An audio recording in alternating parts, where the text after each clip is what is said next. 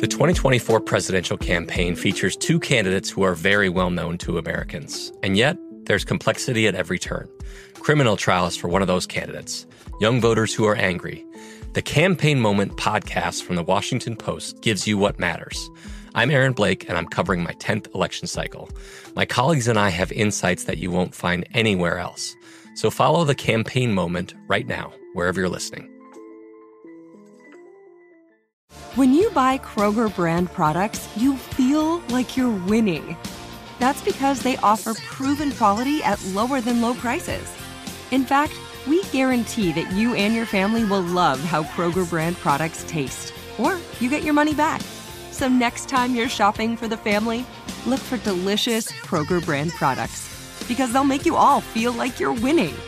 Shop now, in store, or online. Kroger, fresh for everyone. Xfinity has free premium networks for everyone this month, no matter what kind of entertainment you love. Addicted to true crime? Catch killer cases and more spine-tingling shows on A&E Crime Central. Crave adventure? Explore Asian action movies on Hi-YAH. Searching for something extreme? Check out skating, snowboarding, and more on Fuel TV Plus, the global home of action sports. And find crowd-pleasing bops on iHeartRadio's Hit Nation playlist. There's new free shows and movies to love every week. Say free this week in your Xfinity voice remote. From BBC Radio 4, Britain's biggest paranormal podcast is going on a road trip. I thought in that moment, oh my God, we've summoned something from this board. This is Uncanny USA. He says, Somebody's in the house, and I screamed. Listen to Uncanny USA wherever you get your BBC podcasts, if you dare.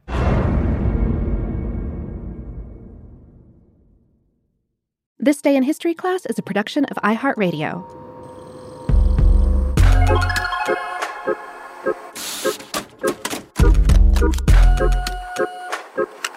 Hello, and welcome to This Day in History class, a show that examines notable events that happened years ago, today.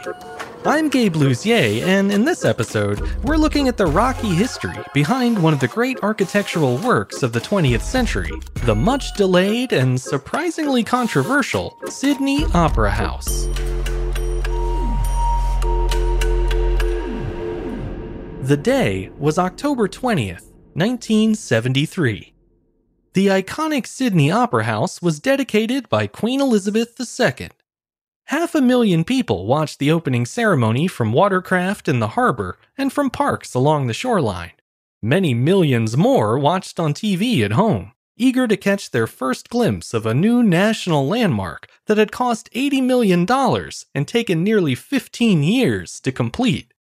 The Opera House's defining features, its curving, expressionist design and nesting, sail like spires, had proven trickier to build than anticipated. Construction had also been delayed by a bevy of creative disputes, political controversies, and an ever ballooning budget. Some had worried that with all those setbacks, the venue might never be finished. But finally, after 14 years, 7 months, and 18 days, the Sydney Opera House was finally ready for its big debut. Today, it's one of the most beloved and recognizable buildings in the world. Well over 8 million visitors come to marvel at it each year, and roughly 2 million of them head inside to see one of the 3,000 or so live shows performed there annually. Initial planning for the Sydney Opera House began in the 1950s when English conductor and composer Eugene Goossens secured the support of Joseph Cahill, government premier of New South Wales, the Australian state that contains Sydney. Goossens had complained for years that the Sydney Town Hall was too small to host full scale productions and that a new concert venue should be built to replace it. Cahill backed the idea, and in 1956, he organized an international design competition to choose an architect. The goal was to design a multi purpose venue with one hall big enough for 3,000 people and another smaller hall for 1,200 people. It was to be an opera, ballet, and lecture house all in one. More than 230 designs were considered, but in the end, it was Danish architect Jørn Utzon and his white eggshell shaped roof that won the day. With the design settled on, Bennelong Point was chosen as the site of the Sydney Opera House, and construction began in March of 1959. The first unofficial performance at the venue took place a year later when American singer and civil rights activist Paul Robeson scaled the scaffolding and sang Old Man River to the construction workers below.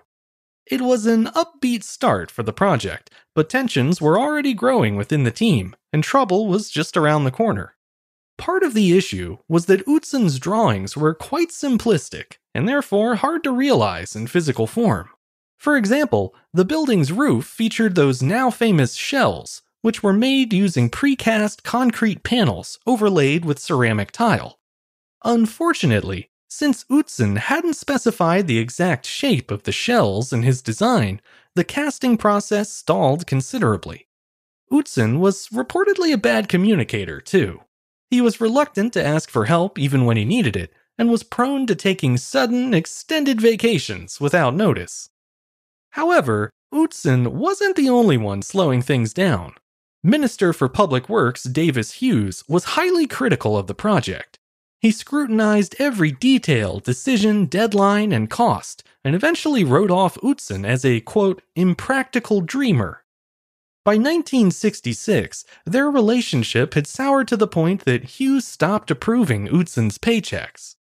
The architect quietly resigned not long after, leaving both the project and Australia itself in February of that year.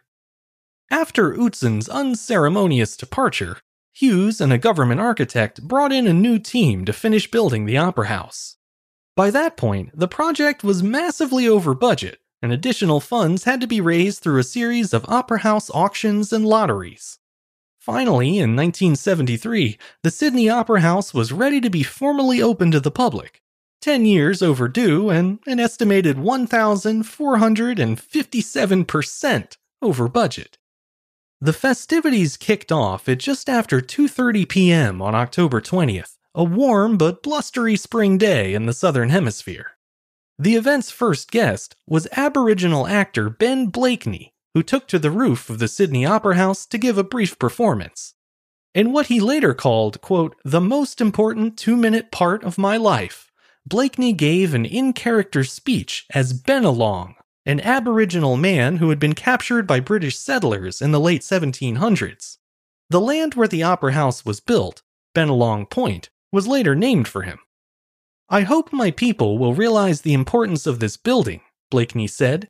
White people may have built it, but the spirit of the Aboriginal still lives on the point. After Blakeney gave his speech about the structure's ties to the past, it was time for the Queen of Australia to speak about its present and its future.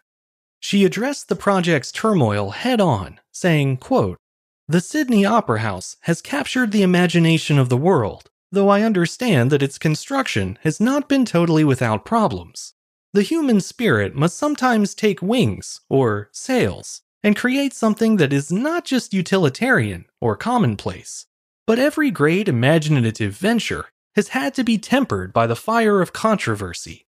Controversy of the most extreme kind attended the building of the pyramids, yet they stand today, 4,000 years later, acknowledged as one of the wonders of the world. So, I hope, and believe it will be, with the Sydney Opera House. The Queen's optimistic message was well received by the crowd, and the party on Bennelong Point continued all the way until midnight. The construction of the Opera House had been a long and fraught process, but now that it was finally over, people were ready to celebrate the achievement of Utzon's grand design. Sadly, Jörn Utzon was not invited to the opening ceremony, and his name wasn't even mentioned. In the late 1990s, the Sydney Opera House Trust tried to reconcile with the architect by hiring him to produce a set of design principles to guide future work on the building. Then, in 2004, the Opera House renovated its reception hall and renamed it the Utzon Room in his honor. Other organizations began to honor Utzon as well. He was awarded an honorary doctorate by the University of Sydney gifted the keys to the city, and even received the prestigious Pritzker Architecture Prize, a top honor in his field. Those accolades were well intentioned and well deserved, but they arrived much too late in Utzon's life to fully mitigate the earlier harm. The architect chose not to return to Australia and died in 2008, having never seen his greatest work in person. The conception, design, and construction of the Sydney Opera House had been a bold and ambitious venture for the still young nation of Australia. And while the project had encountered numerous frustrating setbacks, the resulting structure was every bit as breathtaking as Utzon's initial designs had promised. The scope of his achievement was outlined in the Pritzker Prize citation he received in 2003. It said, quote, there is no doubt that the Sydney Opera House is his masterpiece. It is one of the great iconic buildings of the 20th century, an image of great beauty that has become known throughout the world, a symbol for not only a city, but a whole country and continent. Not a bad legacy for a so called impractical dreamer. I'm Gabe Luzier, and hopefully you now know a little more about history today than you did yesterday. If you have a second and you're so inclined, consider keeping up with us on Twitter, Facebook, and Instagram at TDIHC Show. You can also rate and review the show on Apple Podcasts, or you can send your feedback directly to me by writing to thisday at iHeartMedia.com. Thanks as always to Chandler Mays for producing the show, and thanks to you for listening. I'll see you back here again tomorrow for another day in history class.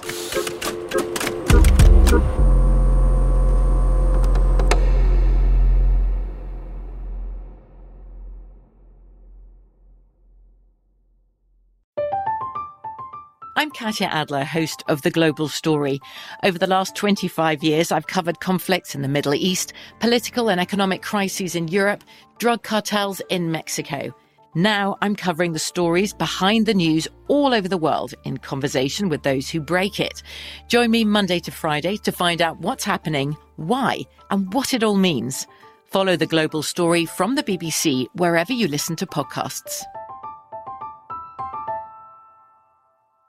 Xfinity has free premium networks for everyone this month, no matter what kind of entertainment you love. Addicted to true crime? Catch killer cases and more spine-tingling shows on A&E Crime Central. Crave adventure? Explore Asian action movies on Hi-YAH. Searching for something extreme? Check out skating, snowboarding, and more on Fuel TV Plus, the global home of action sports. And find crowd-pleasing bops on iHeartRadio's Hit Nation playlist. There's new free shows and movies to love every week. Say free this week in your Xfinity voice remote.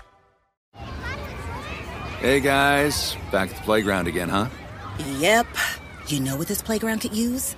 A wine country. Heck yeah, and some waves so we could go surfing. Oh, yeah. Love that. A redwood forest would be cool. I'm in. Ah, ski slopes. Let's do it. Um, can a girl go shopping? Yeah, baby. Wait. Did we just invent California? Discover why California is the ultimate playground at visitcalifornia.com. This is Amy Brown from Four Things with Amy Brown. Today, Healthier is happening at CVS Health in more ways than you've ever seen. It's wellness destinations for seniors, including select locations with Oak Street Health and CVS Pharmacy. It's doctors, nurses, pharmacists, and everyone in between offering quality care and support virtually in person and on the phone. It's in home evaluations through Signify Health and meeting mental health needs through Aetna. And those are just a few of the ways that healthier is happening. To see more, visit cvshealth.com slash healthier happens together. CVS Pharmacy, Oak Street Health, CVS Specialty, Signify Health, and Aetna are part of CVS Health. Eligibility and services vary by location and individual.